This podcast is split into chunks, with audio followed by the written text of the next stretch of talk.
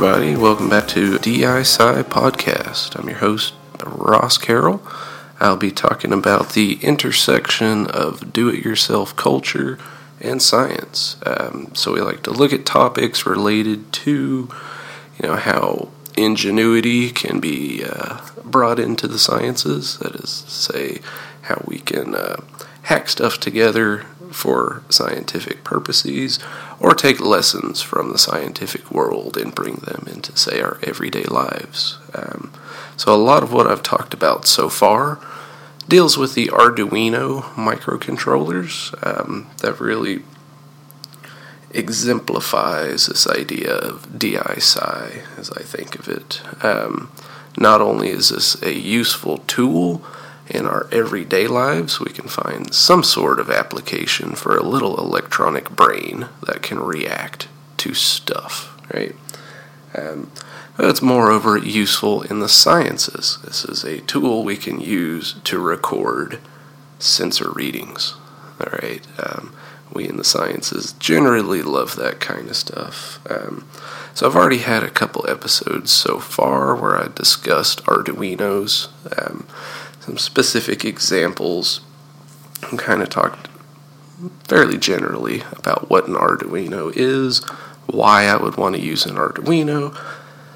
And we had a little bit of a detour. I got sick, and then I decided to uh, nerd out about high altitude balloons.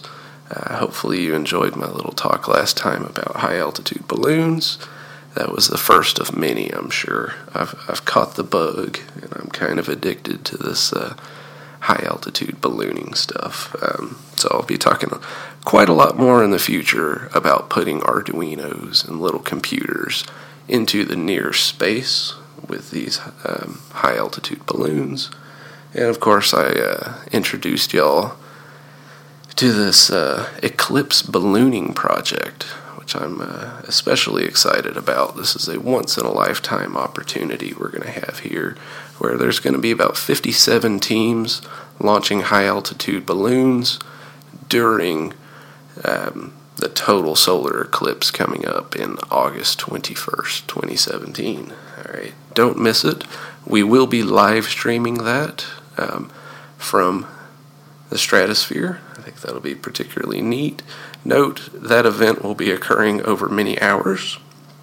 It's important that uh, you experience this eclipse personally, okay? Don't just sit back and watch our live streams. Um, get as close to totality as you feasibly can and experience that with your own um, senses, okay?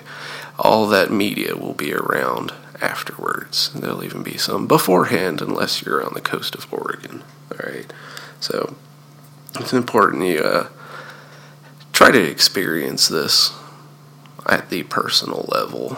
Um, then kind of look at our live stream, all that fun stuff. All right. So, whatever the case, um, we're going to go back today, still talking about Arduinos. I've got about a five part series talking about Arduinos. I'll uh, probably mix things up and talk about a few other topics along the way. But suffice it to say, we've already discussed the uh, what is Arduino, why should I use Arduino, and now we're at where is Arduino. Um, a bit of a, a, nebulous topic there. Where is Arduino? Well, I mean that in a uh, partly a abstract sense. Where did this come from ultimately? But I want to use this ultimately as an opportunity to discuss lots of different applications for Arduinos. Um, when we see that Arduinos really are all over the place, we can start to see how it might impact us, not only at the personal level, but societal impacts. All right, um, cut to the chase. It's underwater, it's on land, it's in the air, and uh, it's in space, or at least near space. All right, so whatever the case, um, where is Arduino? Well, again, we've uh, discussed a little bit about how Arduino is sort of this um, catch all term we generally use to describe microcontrollers. Um, if you're in the fields or if you deal, deal with this stuff quite a lot, you use very, uh, well, much more precise language, if you will.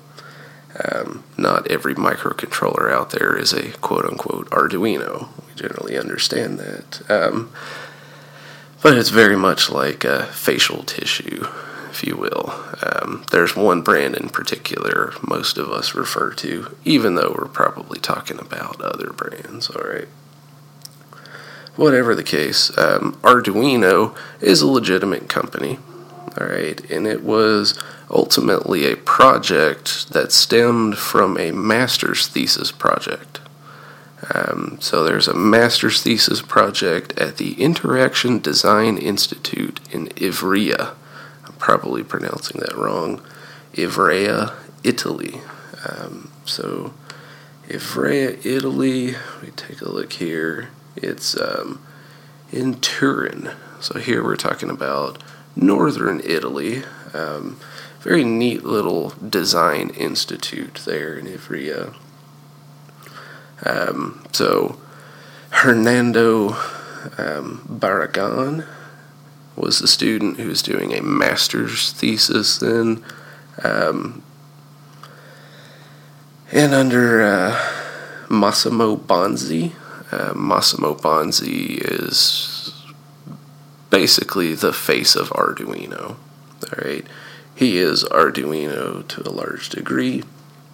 Massimo Banzi and his team there at uh, IDII, Interaction Design Institute, Ivrea, um, ultimately produced this Arduino microcontroller. All right, so it was a, a test, if you will. If we could ultimately create a device that can allow just about anyone, particularly non engineers, to interface with a microcontroller right, for physical computing. Right? We'd like to be able to create some sort of action based on hitting a button or maybe making a certain noise, you name it. We'd like a platform that has many types of inputs we can use, sort of general purpose inputs, but we also want general purpose outputs. We'd like to be able to send data let's say, out to a little speaker. So we make noise. Maybe we want to send that data out to the internet. We want to send a tweet. There's one sort of output there. Or maybe we want to drive motors on a 3D printer, for instance. Um, note with this platform, we have general purpose inputs and outputs that really make the thing um, as useful as it is. All right. So kind of cut to the chase here when when I talk about where Arduino is and we see how it's all over the place. Well, for that very reason, we have general purpose device that lets us take inputs and configure outputs. All right, So we can make use of that for scientific purposes, say logging temperature data in a particular location. Say we have a remote location, we want to measure how much uh, rainfall there's been, for instance. Or maybe we want something a bit more nefarious or um, pranksterish, if you will, right? So we have a laser tripwire that initiates uh, an air horn whenever someone walks into your room. All of that kind of stuff can ultimately be um, prototyped very quickly with this Arduino device. All right. So if you go back and look at this history of Arduino, you see it, its uh, infancy there at the Interaction Design Institute, um, and you compare that to where things have gone, it's really um, really become an ecosystem, if you will. It's not just a singular device letting us communicate with a singular electronic brain if you will. Nowadays, these Arduino chips and all their competitors, all this come in numerous form factors with numerous um, capabilities. Again, at their core, it's an electronic brain that can take inputs and generate outputs. Okay.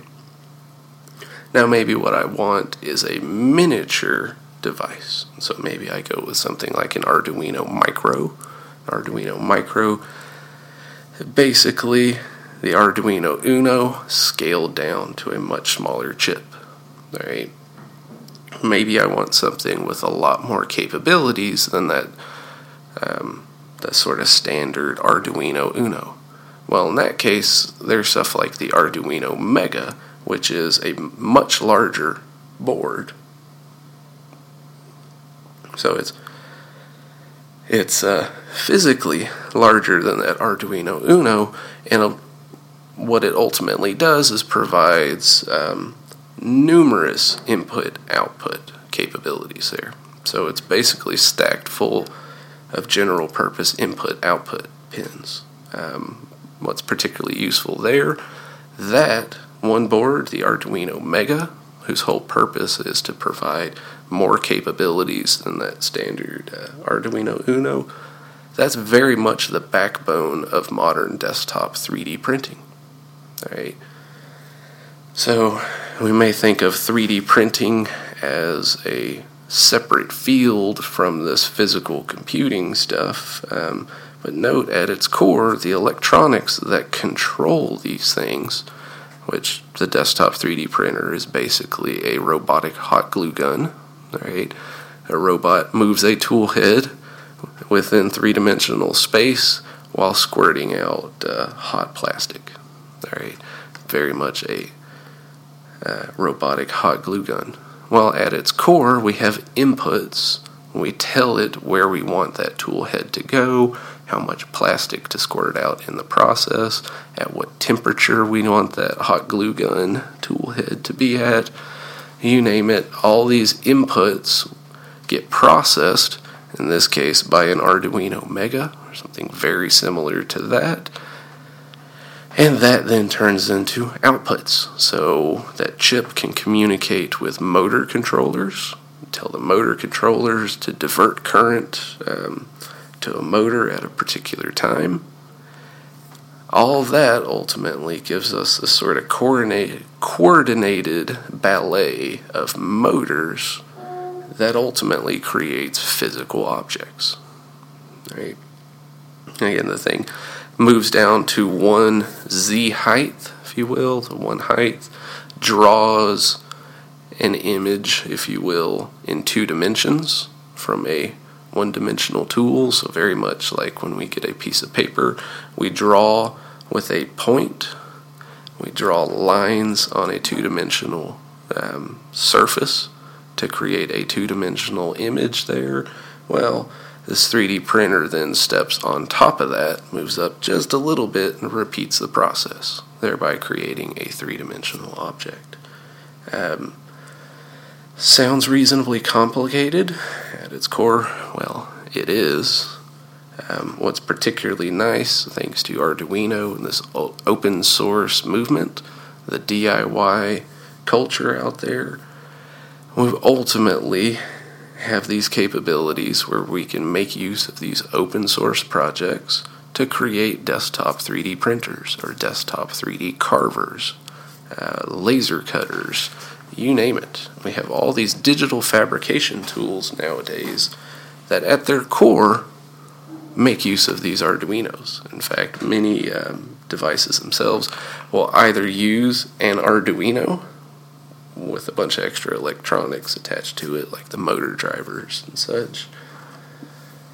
Or they'll take that basic electronic layout and make their own version of it, if you will. So if you look at some of the companies out there, like Printrbot, for instance, um, they basically take an Arduino Mega and all the motor controllers and rather than having them on multiple circuit boards that basically snap together, well, you can take all those components and pack them onto a single printed circuit board. And there you have, you've essentially gone from a general purpose microcontroller, like the Arduino, Arduino Mega in this case, and you've made a specialized device, in that case, a 3D printer controller. All right. Um, note this basic uh, mode of taking the general purpose devices and then building upon them to make more specific devices, this is where things get really interesting.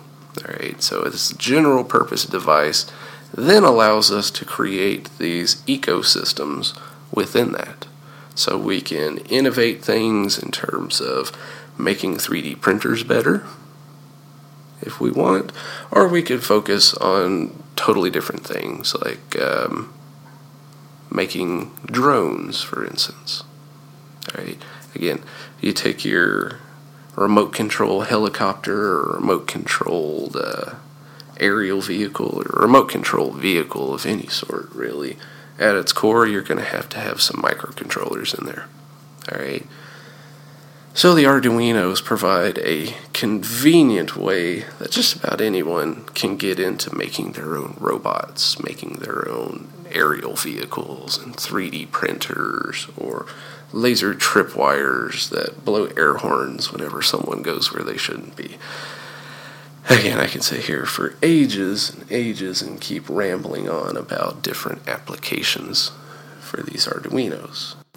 So I'm particularly interested in just the act of creating these circuits and working through the software to develop an Arduino based device.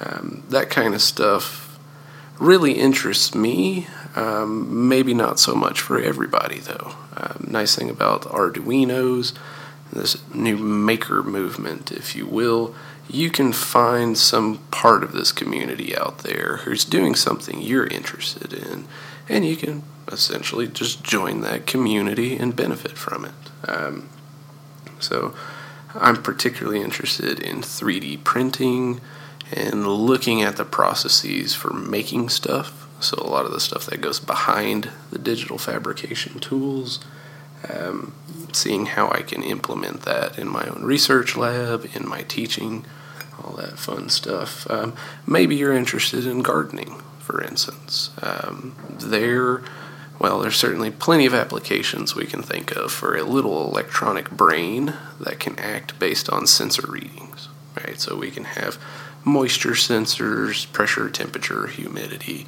all that fun stuff where we can start quantifying our garden, for instance, and transmitting that data or you know, actionable intelligence over the internet, for instance, or even automating the process.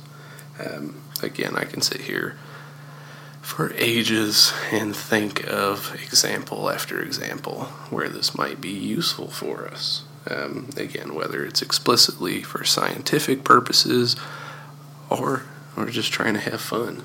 All right.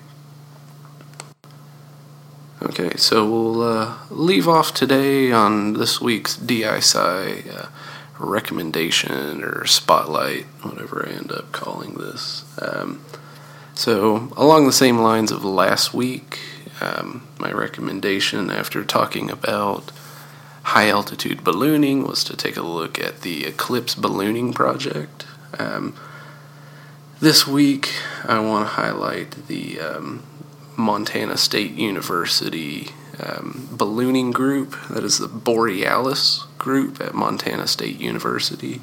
Um, they're very much the driving force behind that Eclipse ballooning project, and moreover, they're a really awesome group of people um, that really exemplify that idea of incorporating not just science but that do-it-yourself ethic of um, I have some objective, I'm gonna get it done one way or the other. They have really cool little setup there in Bozeman, Montana. Lots of 3D printers and fabrication tools um, at their disposal for doing really fun uh, high altitude ballooning. That is the Borealis Group. Um, so that's an acronym for Balloon Outreach Research, Exploration, and Landscape Imaging System. It's a bit of a stretch, um, but we scientists love doing that kind of stuff. So I would highly encourage you all to check out Borealis. Um, that is spacegrant.montana.edu. If you look for Montana State University ballooning, you'll end up uh, finding them. They've got a decent website there. Um, you can take a look at some of the fun projects that they've been doing. Uh, one thing that really stood out for me whenever we visited Montana State University last summer, um, one of their students did a senior design project that amounted to multiplexing cameras on a Raspberry Pi. All right, so make sense of that. This Raspberry Pi is a small, very small little single board computer. Be talking about that extensively in future episodes. Um, but in a nutshell, it's a small computer that has a, a special little um, camera interface on there. Uh, that camera, I can take one picture at a time. That's all in well, but if I wanted eight cameras, for instance, it's not going to help me. All right, so this particular student designed a circuit and developed some software that lets him connect up to eight of these cameras to a single computer. Um, the software basically only uses one of these at a time, but can do so intelligently.